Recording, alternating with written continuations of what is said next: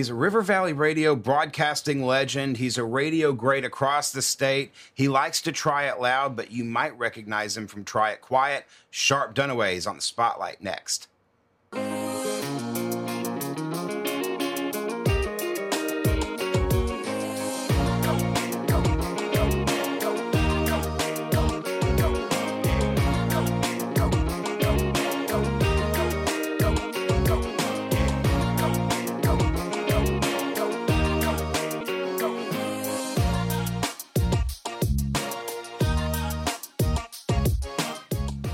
From the beautiful Alathus building right here in downtown Russellville, we welcome you into the spotlight. Thanks so much for joining us. My name is Drew Brent, and if you're in the market to buy or sell your home, you need to give us a call today. It's 479 968 5668. Cruise on over to russellvilleliving.com. Alathus Realty, ready and willing to serve you with all of your real estate needs. I am so excited about today's show. This is a guy I've been wanting to talk to since we started the show. Sharpe Dunaway is on the spotlight. What is up, brother? It's uh, yeah, that's what's up. I really, I, you know, I, I, is there ever really a good answer for the question "What's up"? I mean, you can say "What's up," and I remember my three-year-old daughter back in the day. Somebody would say, "Hey, what's up?" and she would go, "That Right. What are you, a moron? You don't know what up is? That's up." right exactly like oh, i mean it's also it's kind of the same it's along the same vein of when you see somebody you know in walmart and you say oh hey how's it going you anticipate that they're going to say oh fine how are you doing but then they actually tell you Yeah. what's what's happening Hey, Drew, how you doing today? that. Well, pull up a chair and I'll tell you all about it. Do you really want the answer? Right. No, I, I, you know, sometimes I do. I try, I try if I ask that question to be prepared for somebody to say that, but nine times out of 10, I'm caught off guard. Oh, I, I, you always ask that question and sometimes wish you didn't. Yeah. I mean, because people will tell you. There are people that have told me the answer, and I've been sitting there for with them for about an hour, and they're going, "Here's my life story. Here's why you shouldn't have asked me how are you doing today." Exactly. But I guess it's human nature to care about your common man, to care about the other guy. I would like to think that it's human nature, but there's a, that's an existential question that we can dive into at some point. I've learned to be careful who I ask the question to. You know, that's interesting because you know the, the the ordeal that my wife and I have gone through through the last year. We have learned a lot about questions that you should ask and questions that you shouldn't ask. Mm-hmm. And we, we'll dive into the broadcasting side of this here in a minute. But have you noticed that in the middle of like turmoil, people will inadvertently ask you the dumbest questions, or they will tell you the worst possible thing? I've made a living out of that. when when Jamie first got diagnosed, we ran into a lady that we knew at Walmart, and she said, "Well, you know, I just I believe that you're gonna just be you're be fine." And and and I said, "Well, thank you. I really appreciate that. That's really encouraging." My husband had something similar. He didn't. My husband had something similar, and he was dead in three days.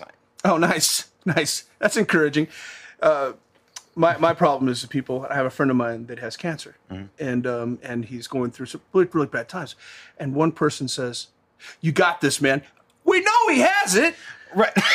I mean, that's the worst thing you can say. You got this. I know what they mean.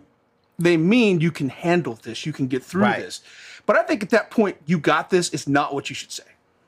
what do you think you should say? Um, You're better than this. You're stronger than this. You're going to beat this, but not you got this. Well, does that not though lend inadvertently to a question within their own minds of what if I'm not better than this? I mean, we just walked through this turmoil, this trauma thing. I was like, mm, is that better or worse?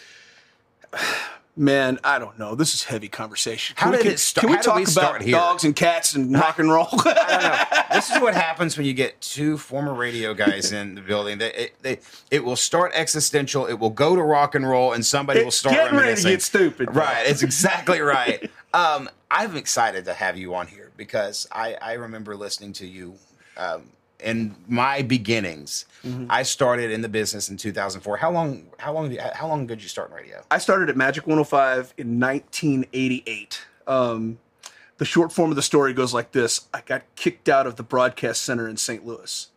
And I came down to Arkansas. My parents had just moved to Conway. And uh, I came in thick and military, tail tucked between my legs, moved in with mom and dad, and then I tried to get a job at UCA, just just to be on the the, the college radio station just for fun. And they said, "No, we don't have a spot, but Magic 105 is hiring." And then they laughed. Magic 105 is hiring. You're going to get a job at Magic 105 after you tried to go to, for the UCA radio station. Well, I got my job at Magic 105 doing part time mornings. I was the guy when people came up to me and said, uh, You're Sharpe Dunaway? And I said, Yeah. And they're like, Never heard of you. I said, Try this on Precise. Now back to reeling in the years on Magic 105. Or now back to Dr. Demento. I was the guy that just ran those shows on Saturday and Sunday morning. Right.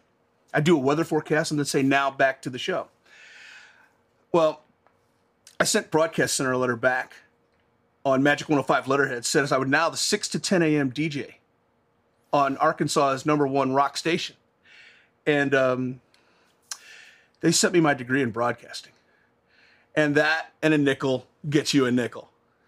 Well, that I don't have a similar story as it pertains to the degree side, but I do remember when I started, there was a program director at River Valley Radio who is long gone now. He's not even in the area, but I won't I won't mention his name still for for for namesake. I bet I know him. I bet you do. Um, I bet money that you do. Um, he called me into his office because I I just gotten a job as a board op slash trash taker outer. That was that was my whole gig, and and I was just hoping to God that somebody would miss a shift because that was that was the agreement. I could mm-hmm. I could learn how to voice track if somebody misses a shift. You want that you want that star player to go down. Right, exactly. You're, Yeah. you're you're you're the backup quarterback, hoping to God somebody gets mm-hmm. injured, and and so finally one weekend somebody did, and I got my opportunity. And I don't know if you did this, but when I did it the first time, I went over the top radio voice, like the really stupid, Oh my god. the the thing that you think when you start in radio, what you're supposed to say. All right, you're listening to Soft Hits 100.9, and and like and it was so dumb. AM was- 1620 KSMO. I'm Sharpie D. Oh, even That was my cheesy radio name, Sharpie D. Sharpie D. I'm gonna get for that now. Thanks a lot. I was DJ JD. yeah. That was not nearly as bad as Sharpie D. But Thanks. hey, listen, we're being real here, man. I he calls me into the office and he says, "Listen, this business is all about an it factor. Some people have it and some people don't. And you you don't have it. You need to consider another another line of work. Mm-hmm. You're not ever going to make it." 2 months to the day later, I was hosting a show on the Buzz. Mm-hmm. Two months later. Yep. Because it made me so mad. Yeah. Like, I'll show you something. That's what you need. And then I sent him the air check, and now he's no longer here. So, Um, I had a general manager for uh, I don't gosh I don't know what, what the name of the company was. Um, it was Magic 105 was under it, but the general manager looked me dead in the eye and said, "You're never you don't have a future here." I was part time at the time, and they said, "You don't have a future here. You're never going to make it in radio, um, and you're never going to be a full timer here." Well, then I bumped into overnights. Then I bumped into nights. Then I got into afternoons and I just eased my way up. And I just, I'll never forget the time that he said, I can't. Now, I wonder if he was using that as a ploy to say, You can't, I want to inspire you to do better. right. Or was he be just being evil and mean? I don't know. But I know that in the end, um, I ended up doing every full time position at Magic 105 except middays. Um, ended up doing the morning show, uh, did afternoons, nights, overnights. Worked my butt off. I mean, paid my dues. And I think that's what's missing. If I can get on my soapbox. Yes, we can talk about this. I think that's what's missing in today's radio. There's a not a platform for young talent to um, uh, to learn the ropes and to pay their dues. Um, there's not a uh, there's not a way a part time. There's no part time jobs in radio anymore. If there are, they're on they're, they're they're board op jobs. There's really no future. There's really no future in being a part timer in radio because you can't hone your craft and then it. And I think that's what's going to be the demise of radio. You know, it's interesting that you say that too, because now, when even when I started, which was 17 years ago, it's not really realistically been that long ago. But even when I started, um, there wasn't YouTube yet, there wasn't Facebook yet. You still had to run the board in order to just get your shot. You had to grit your teeth and you had to cut your teeth and do, and, and, and pay all the dues. I took out trash um, uh, in Jarrett Jackson's office. He didn't ask me to. That's not who Jarrett would would Yeah. be. I'm just hoping that somebody is seeing. Look, I want to be on the radio. The first time I ever got on air. Um, was because a Russellville Cyclone ball game was in delay, and I had to say that. And my mom and my brother and everybody calls me. and is like, "We heard you. You've made it." And they're like, "Never do that again. You know, never ever do what you did again. Just play music, leave them confused. Don't ever get on the air again." But it was those moments that that put us on another level. Right. Now you start to see these kids who have who can create a podcast with a couple of USB microphones and whatever else. There's so much content out there. You say it's the demise of radio. Could it also be the renaissance? Oh, it's it's podcasting is the future. Um, doing what we're doing right here, right now, is the future because people can watch this show when their time allows. It's not just on and over like a TV Right. show or a radio show. It's I mean, it's like- appointment TV. Right. So I think that yes, it is the slow. It's a transition. Um, you know, when not to get sappy, but when my mother passed away, they always talked. They, they gave you this book, and uh, the hospice people gave you this book, and it was a book that pretty much told you about the story of a sailboat and how the sailboat goes over the horizon, and you don't see the sailboat's still there, even if you can't see it anymore. So it's representing the passing away of something. Just because it crosses over the horizon doesn't mean uh, it's not there anymore. So technically, what we're seeing is radio, the boat's going over the horizon to podcasting, in my opinion. And I think that there's, we all have a TV station. YouTube, everybody has a TV station. With, with just a couple of mics and a recorder, everybody has a radio station. Everybody now has a way to broadcast. And is that a good thing? Who knows? I've seen some people that have no business being on Yes. being on microphones. Exactly. Maybe I'm one of them. But, uh, but the um, but I just think that yes, I think that um, it's sad to say I'm a tr- I'm a tr- hardcore believer in terrestrial radio, and it saddens me to think that it's going away. But um, I think its time is numbered, and I think what we're doing here, and uh, the fact that you can get your music from Spotify, you can get your music by just saying "Hey Siri" or Alexa, play this um, faster, and you don't get a DJ saying my trademark line. I'll try and get that on for you. oh, And if I ever said that to you, I'm going to apologize for lying to you right now. right. Did you? Yeah, uh, you, you you tried to get them on there, right? Oh, I tried. I tried. I tried. Looked at the playlist. Whoop, wasn't there. I'm sorry, it's just not in the catalog. I Yeah. don't have a I don't have a cart for that yet. Yeah, they, and there was a reason. There's a there's a reason why. For those of you that aren't radio savvy, there's a reason why, and I'll talk to the camera right here. There's a reason why they do that, and that's because you don't want to have these songs played, you know, over and over and over again during the course of a day. If you're playing a no repeat workday, well, it's easy to have a list. You want to have a list, Right. and it makes sense to have a list. Um, also makes sense to have a list now looking back on it that the music I like might not be the music you like. Right. And if it's so one-sided that I that I like Frank Zappa, you might not like Frank Zappa.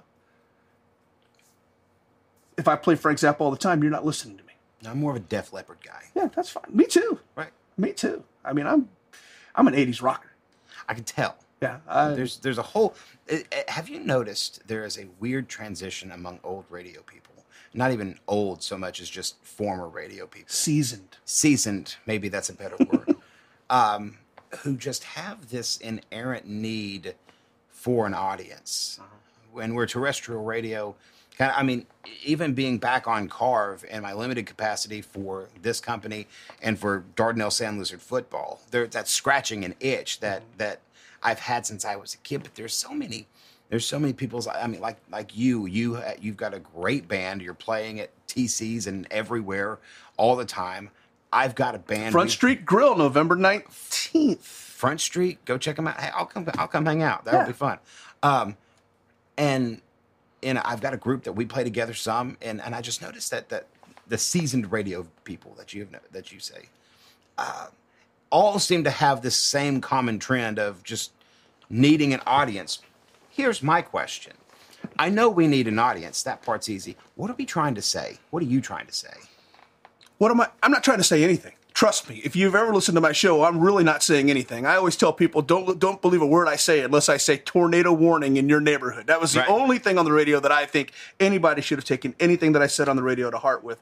Uh, and there's a lot of people that say, "Man, you got me drunk on Friday night, man. I, I played your drinking game." And at a drinking game, somebody called me up and they said, Sharpe, we know exactly who we're listening to. You say your name too much on the radio. You need to shut up, play some music. And I went, I'm okay with the message. The message was shut up and play some more music. Great. The way he said it me off. Right, exactly. And so I turned it into a drinking game. I said, okay, here's the deal. If I say my name once, you got to take a drink of whatever you're drinking. If I say my name three times, you got to chug whatever you're drinking. Now, I did disclaimer that with it can be alcoholic or non alcoholic. You can be doing this with sweet tea if you want to. Um, and so, all on a Friday night, we called it the Sharpe Dunaway drinking game. And I would go, Sharpe Dunaway, drink. Sharpe Dunaway, Sharpe Dunaway, Sharpe Dunaway. Chug. And then you had to chug. Now, if you caught the three names going out, uh, you you got to not only make the chug, but you got to make a rule. If you're going to say, "Hey, three, you got to make a rule now. So the rules for your particular party were different. And some people just called me up Monday and said, You got me plastered, man. I was like, I didn't get you plastered. You got yourself plastered playing the game. I don't know what your home rules were. Right. But um, but that was memorable and that was different, and that's the one thing that I wished um, any, anybody going into radio or, or podcasting or anything like that, just do something special. Do Yeah. something that sets yourself apart. Do something that that hasn't been done and done before. Um, you know, going and saying, "Hey, this guy did that. I'm going to do that now." You know, that's that's copycatting. Do something, make it your own, no matter what you do. You know, it's interesting you say that too, because I would say that everybody's got some kind of influence, though. You're not necessarily copycatting, but you can clearly see that somebody has. Tommy Smith's one of my favorite radio people, and, and, and his career is winding down, and, and it's a it's a sad day in Arkansas radio that that's happening. But for the longest time, I heard the criticism of him was, well, he's a poor man's Howard Stern. But I never really, I never really believed that that was the comparison. Although I do think he drew some, he drew some influences from that. Who are your influencers? Well, my influence, if you want to go to the early days, um, there's a DJ in St. Louis on KSHE95. His name is John Ulett. He's the uh, he was he's the U man, and um, I missed an opportunity to meet him. I was supposed to go to St. Louis. I reached out to him. I said, "Man, I'd love to get a picture with you." And he said, "Yeah, cool. Just meet me over here." Super nice guy. Just said, "Yeah, just meet me over here."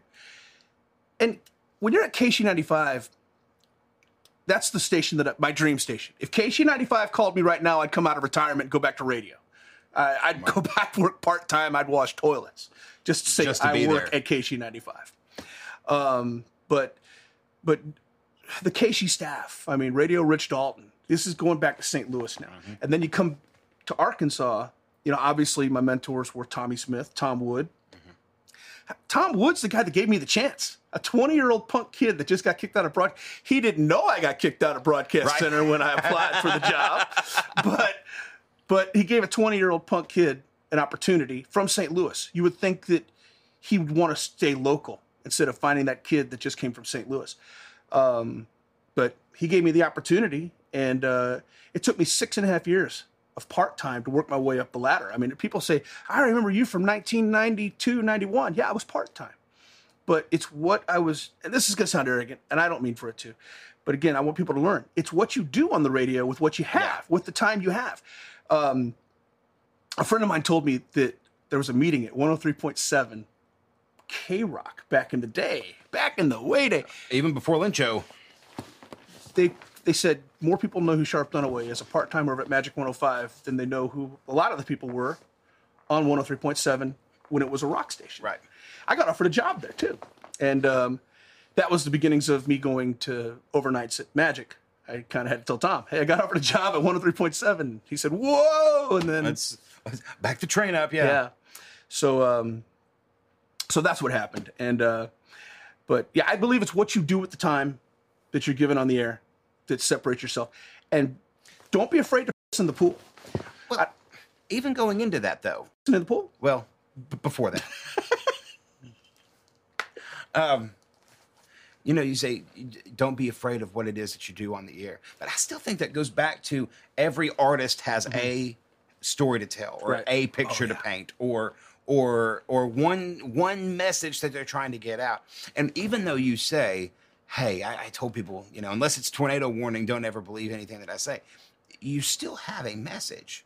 Was it just to was it just to entertain? I was for entertainment purposes only.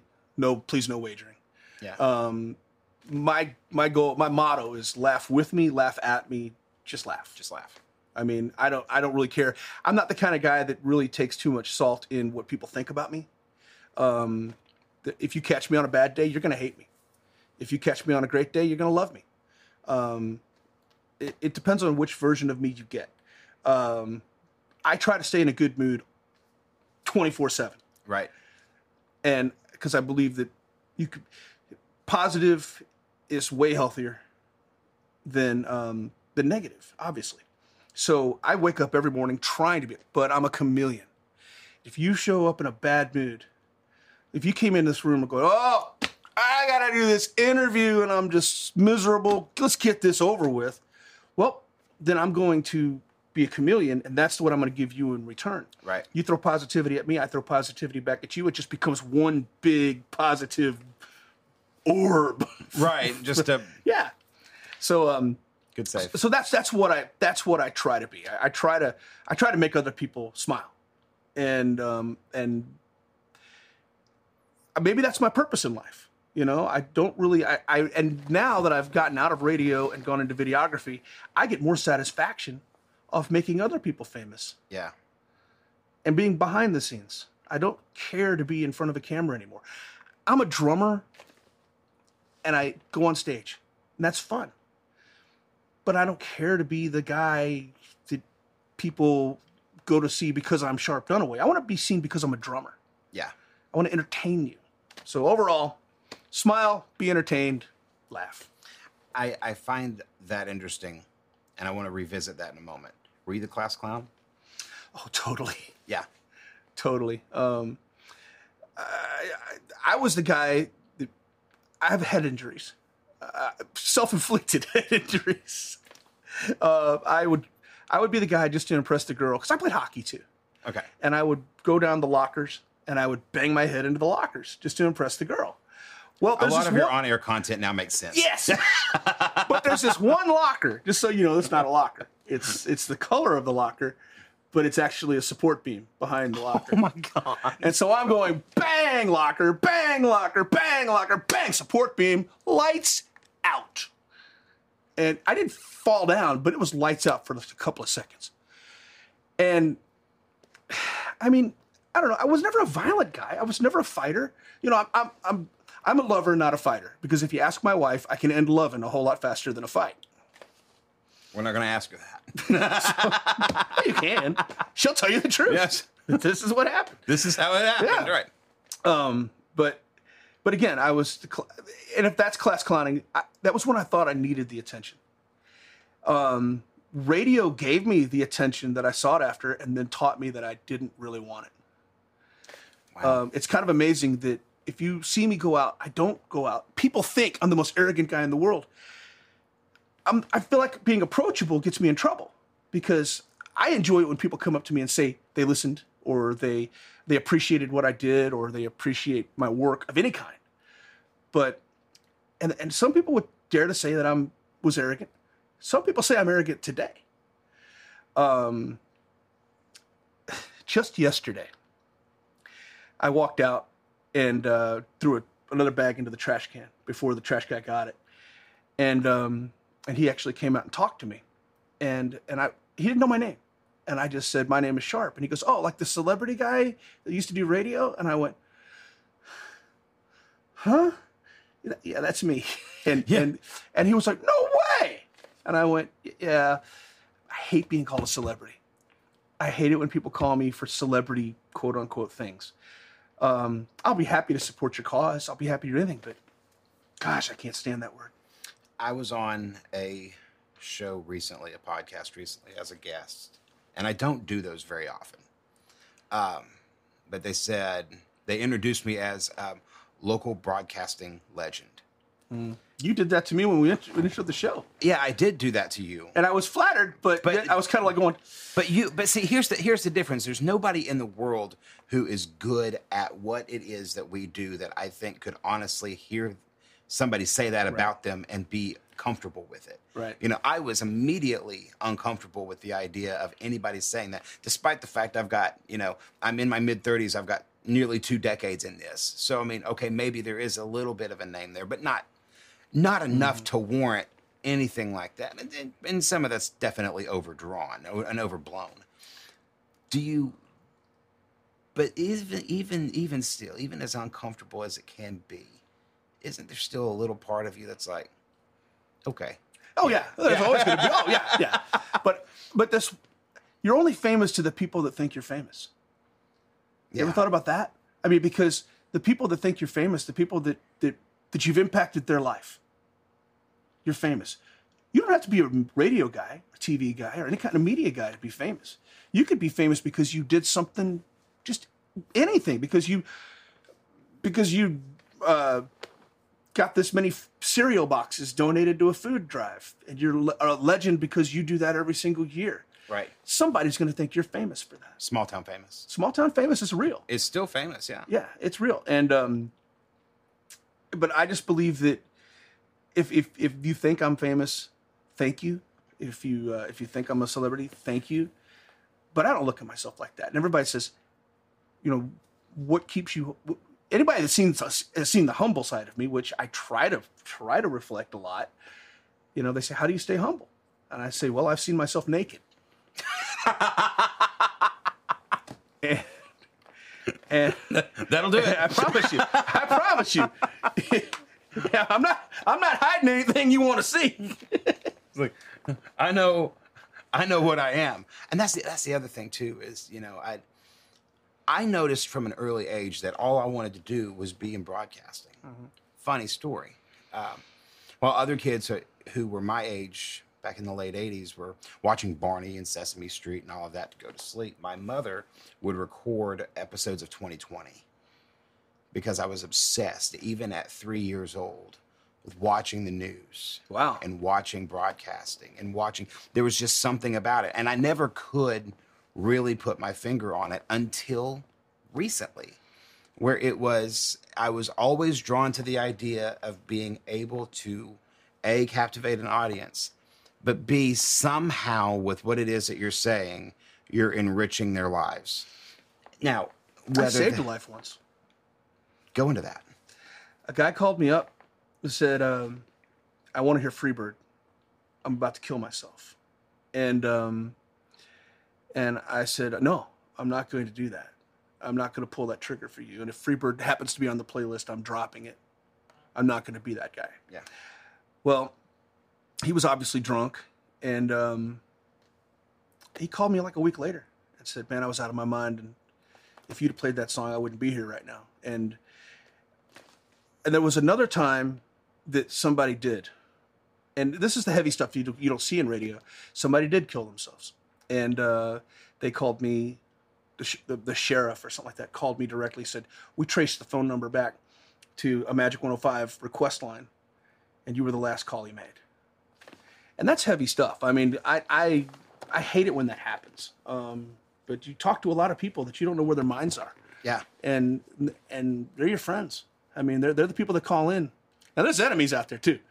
There's people that don't like you, and um, and I made a living off them. I, I had no problems putting the people that didn't like me on the air, but um, but how you treated it takes two seconds to to treat somebody nice.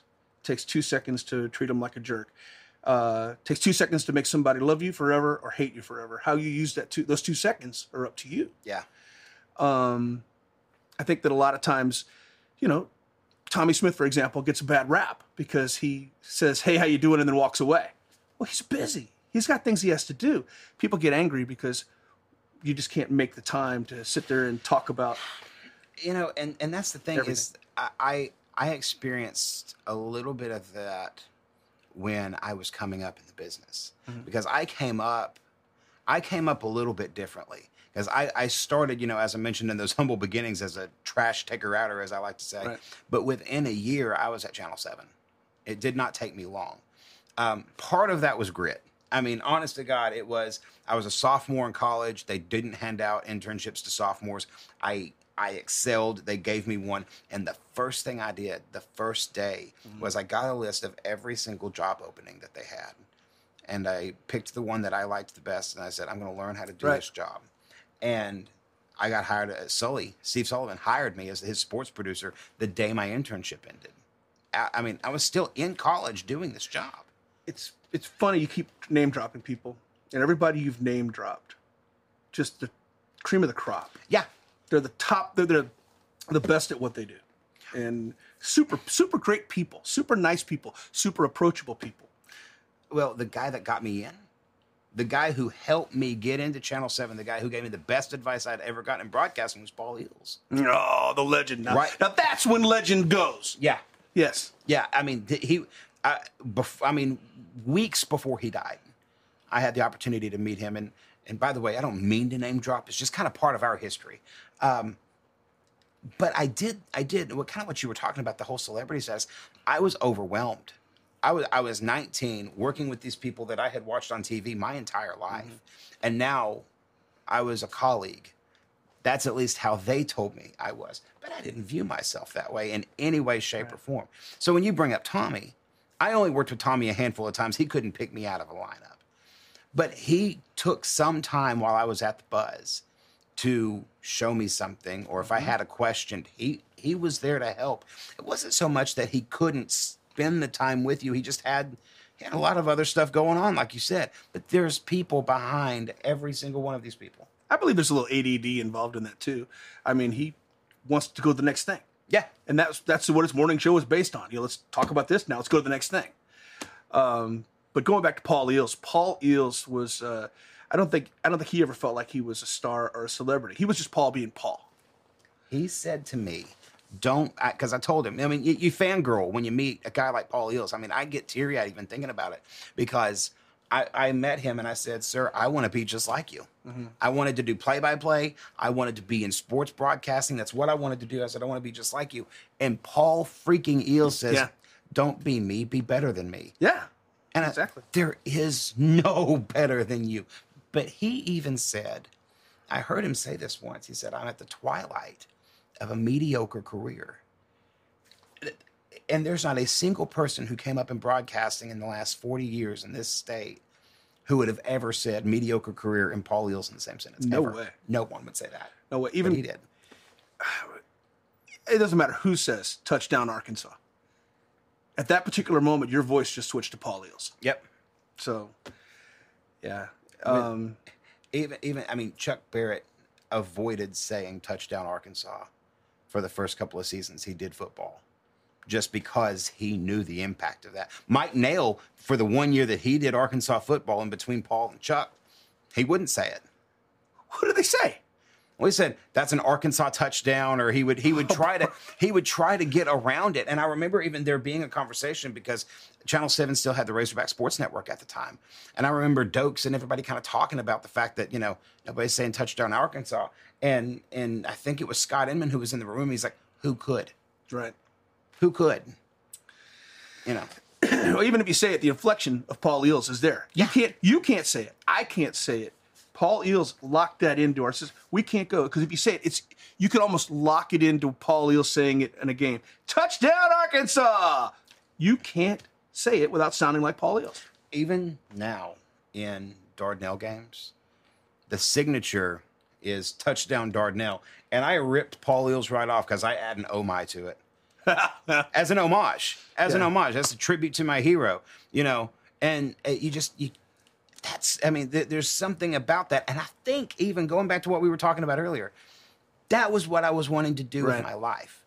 The way that when when we would turn the TV down and turn Paul up watching Razorback Right. football, those moments with Dad and those that's what I wanted to create for people.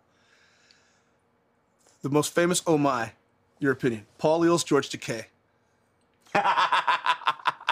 the most famous is George Takei, but the better one's Paul. Yeah, I agree. It's like there's no one can do the oh my, oh my, like George Takei. Yeah, let's edit that out. No. no, we're keeping that in. We are t- keeping that in. We are talking to Sharpe Dunaway here on the Spotlight. Can't believe we're already almost out of time. When we come back, Sharpe interviews me. Stay with us. More on the Spotlight right after this.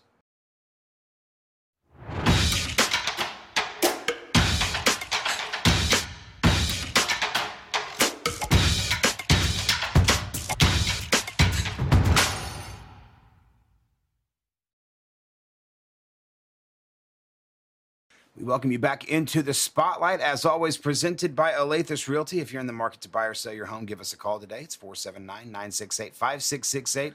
Cruise on over to RussellvilleLiving.com. If you've missed any of the spotlights, always go back and check out the Facebook archive. You can also check us out on YouTube, iTunes, Spotify, and Google Play, and also catch us every Friday morning at 8:30 on AM 610 and 93.1 FM. That's KARV Radio.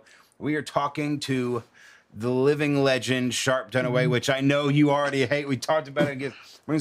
Before we get into what I teased before the break, which was you could ask whatever, I want to talk about a couple of meet and greets that Oh. you've had. I want to bring this up because you, the, your career, your career deserves to be discussed. There's a lot of there's a lot of conversation that you get, a lot of stories you could tell. I, I, I'll bring two up. One is, uh, I'll start with Ozzy Osbourne, and then I'll get to the good one. Sure. uh, Ozzy Osbourne went backstage, met him, uh, and he's signing autographs. And it's, it's this limited edition CD. This was the No More Tours tour in 1992, I think. And he's signing autographs. To Bob, best wishes, Ozzy. To, the next one comes up. To Drew, best wishes, Ozzy. To Barbara, best wishes, Ozzy. To, what's your name? Sharpe. Too shy. And Ozzy looks up at me and goes, What kind of bleeping name is Sharpe? And so that was. And, and anyway, so we're, we're at Brighton School. He was going to name his next two after me. That's, that's what I think. But but what kind of bleeping name is Sharpe? That was the Ozzy story. Uh, the other Great story too. the, the other story was meeting Eddie Van Halen and meeting Van Halen in general. 1991 at the Pyramid Arena. Um, we go backstage and Van Halen walks out. And Van Halen to me is like, just I get the shakes when I was thinking about Van Halen. This is this is my band. Yeah. Um, it was it was kind of like right there, of course, them and Kiss. But when Van Halen walks out, I knew that everybody was going to bum rush Sammy, and everybody's going to bum rush Eddie. So I went for Alex being a drummer. And I just wanted to say I had a conversation with Alex. Now, all this happened inside of 60 seconds. But to me, it's, it was forever. Um, so I walk up to Alex Van Halen and I just start jabber John, jabber John. Hey Alex, you're my favorite drummer ever. Hey man, I love you, man. You're the best drummer ever. Bah, bah, bah, and I get a tap on the shoulder, and I turn around and I go, hold on a second. And no sooner do I do that, Alex looks at. If this is me now, Alex looks and goes like this over my shoulder.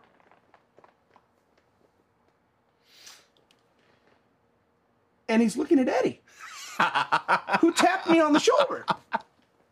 And I turned around and I went, do you, do you know who you are? You're Eddie Van Halen. And I shook his hand. And I'm like, you just tapped me on the shoulder. You're Eddie, you're Eddie Van Halen. And I'm shaking his hand and I'm just just gripping it.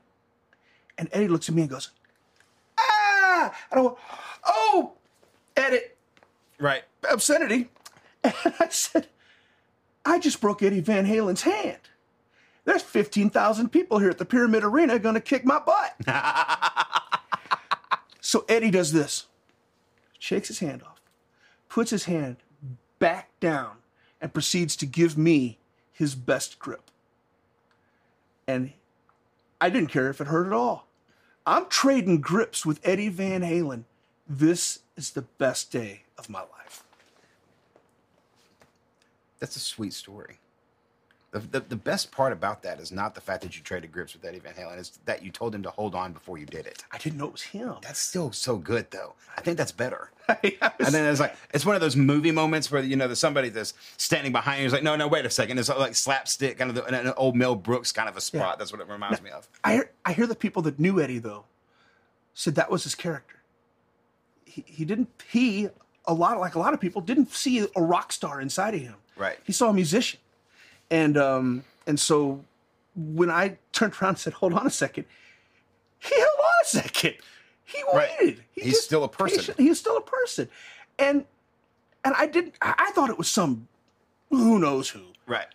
And I was just I, when I turned around, you actually paused and waited, and he was there waiting for me when I turned around, and I, I was stumped. I was just like, I'm, I'm still just talking about it right now. I'm stumbling over my words because, uh, you know, that meeting with Eddie Van Halen. Some people are afraid to meet their idols, and I, I, I take it past legend. I take it past Eddie. I'm a drummer, and Eddie was an idol of mine Yeah. and uh and when you get to that point you're afraid to meet them because you're afraid of what's gonna what's going to happen Yeah. you could leave hating them Yeah. how they again they're two seconds how they use that two seconds It, it changes. It changes your your perspective on people. i get sure. chills just talking about that story for sure. That I, I I love that story. We're talking to Sharpe Dunaway here on the Spotlight. I'm honored to have him in the studio with us. I thought it might be fun to spend the last five minutes or so going back to your broadcasting roots a little bit. Toss some uh, toss some questions my way.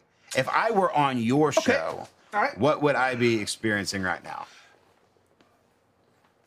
We're live with drew brent right now from alethus media and question number one that was terrible that was terrible that's why i'm not on the radio anymore because i can't even intro anything anymore No, that's, that's good for a cold open. So, tell us about what you do. And one of the things that I thought was kind of cool, a friend of mine, a mutual friend of mine, Ryan Harmon. Uh, name dropper. Well, I got to name drop the big ones, Right, You know, I only exactly. name drop the big names. Right, Ryan exactly. Harmon, you He's up know, there. Jeff He's- Allen, you know, but uh, but you uh, but you, you, obviously your main your main objective here is real estate. Yeah. And what's cool about it is, is that what Ryan told me was that you're not selling houses, you're selling Russellville, Yes. and I think that's kind of cool. Um, so tell us more about your. Tell us how all of this connects with real estate. it if somebody is coming to and i don't sell houses by the way um, i'm not a real estate agent. I am the marketing guy so i think according to the rules i have to say that if i'm answering any kind of questions about it. If you're buying a home somewhere the first questions that you're asking are not how many square foot is the house that i haven't looked at yet? You're asking i've got kids. What's school look like? What's the crime rate look like? What's there to do here? Who are the people i need to know? What does my life look like in this new place if somebody's coming to us to buy a house, then I don't have to sell them a house. Nobody here has to sell them a house. Right. They've already bought the house in their mind. The question now becomes where they buy the house and who they buy it from, as they've already purchased in their Right. mind. So the idea is I sell two things. I sell Russellville and I sell our people, our agents. These are you need to work with these people and you need to work with them here because this is the place to be. And it's an easy job to do because I love these people. Mm-hmm. I truly do but I also love the city more than almost. I mean, more than I can actually really even adequately articulate. I, I don't really know. I, I I couldn't really explain it beyond the fact that it's home and there's something there's something special about Russellville. Right. There really. I mean, you worked here. I mean, and and I, your experience was was different in radio here than than mine was, but but still, yet there's just something about this area, and I want everybody to know about it. There's something about the River Valley. I didn't even know about the. I didn't know the River Valley was a thing until I started to bring. Until Rich Mollers called me up and said, "Hey, you know, would you like to come up and start a radio station? We'll name it after you." Okay. Yeah. and uh, and I came up and we um and we did it and and I learned about the River Valley and what the River Valley was, and um, I was here for 14 months and um and you're right it's special up here, um you know there's a lot of uh there- there's a lot of I'm an eater you know there's a lot of there's a lot Same. of, there's a lot of a lot of good eating up here um so but but you're selling Russellville because you're you got a passion for it, and that's what you're doing. And that's your job in the media of this uh, of this business. And I think it's really cool that a company has invested all of this. I mean, if anybody sees all this gear, I mean, I'm looking at tens of thousands of dollars worth of equipment, and that's investing in yourself. And I've always said uh, that if you're not going to invest in yourself, why would you ever think somebody's going to invest in you? Exactly right. That's well. I mean, that's the whole the, the whole idea behind this is you're you're making the single biggest purchase of your entire life. You're going to do it here. So if you're going to do it here, we're going to make sure that your experience is out of this world. It's it's it's so many times when you hear marketing people talk, they recite the same talking points over and over and over again. I don't do anything I don't believe in. You shouldn't have to sell something. No. the, the word "sell" should be taken out of. If if I have to sell you on this watch, okay, if I have to sell you this watch, you're probably not going to buy it Yeah. because I'm going to tell you. I, no, no, no, no. You you don't have a watch on. You need this watch. No, you don't. Maybe you don't want a watch. Maybe you have a clock over there on that wall. Maybe you have your phone. Right. Maybe you don't want to wear anything on your wrist. If I've got to convince you, which is selling, to buy this watch, you're probably not going to buy it. Yeah. But if you look at me and say, man, Sharpe, that's a hell of a nice watch. I want that watch. What's your price? And then you're a buyer. Then, then this watch is sold you before I even had to sell you on it. And it's got more value in it. Right. So, I mean, I, I always tell people that I'm not a salesperson, but you put the person on the hook, I'll pull out the net. Exactly. I mean, and it's it. I also thought, from a marketing standpoint, we've only got about forty seconds left, so I'll make this quick. I also always thought that there is enough of the negativity in just the grandstanding of the media as it mm-hmm. is that putting something out that's positive is enough to say, hey, we're going to do something good here. You know, the business has to reinvest into the community. I see this as a public service. We're talking to the mayor. We're talking to the county judges. We're talking to Ryan Harmons and Sharpe Dunaways. We're talking to movers and shakers and the people who are doing big things for one reason. These are the people that you need to know when you get here. These are the people that you need to know uh, uh, make and shape this area. And when you get here, you can feel like you have a leg up and a foot up to know that, hey, this can be my home. Yeah. That's what I'm thinking. I agree, hundred percent. And that's the, the whole moral of this whole one hour has been positivity. Yes. and that's the main thing. Stay positive. Stop. Try not to.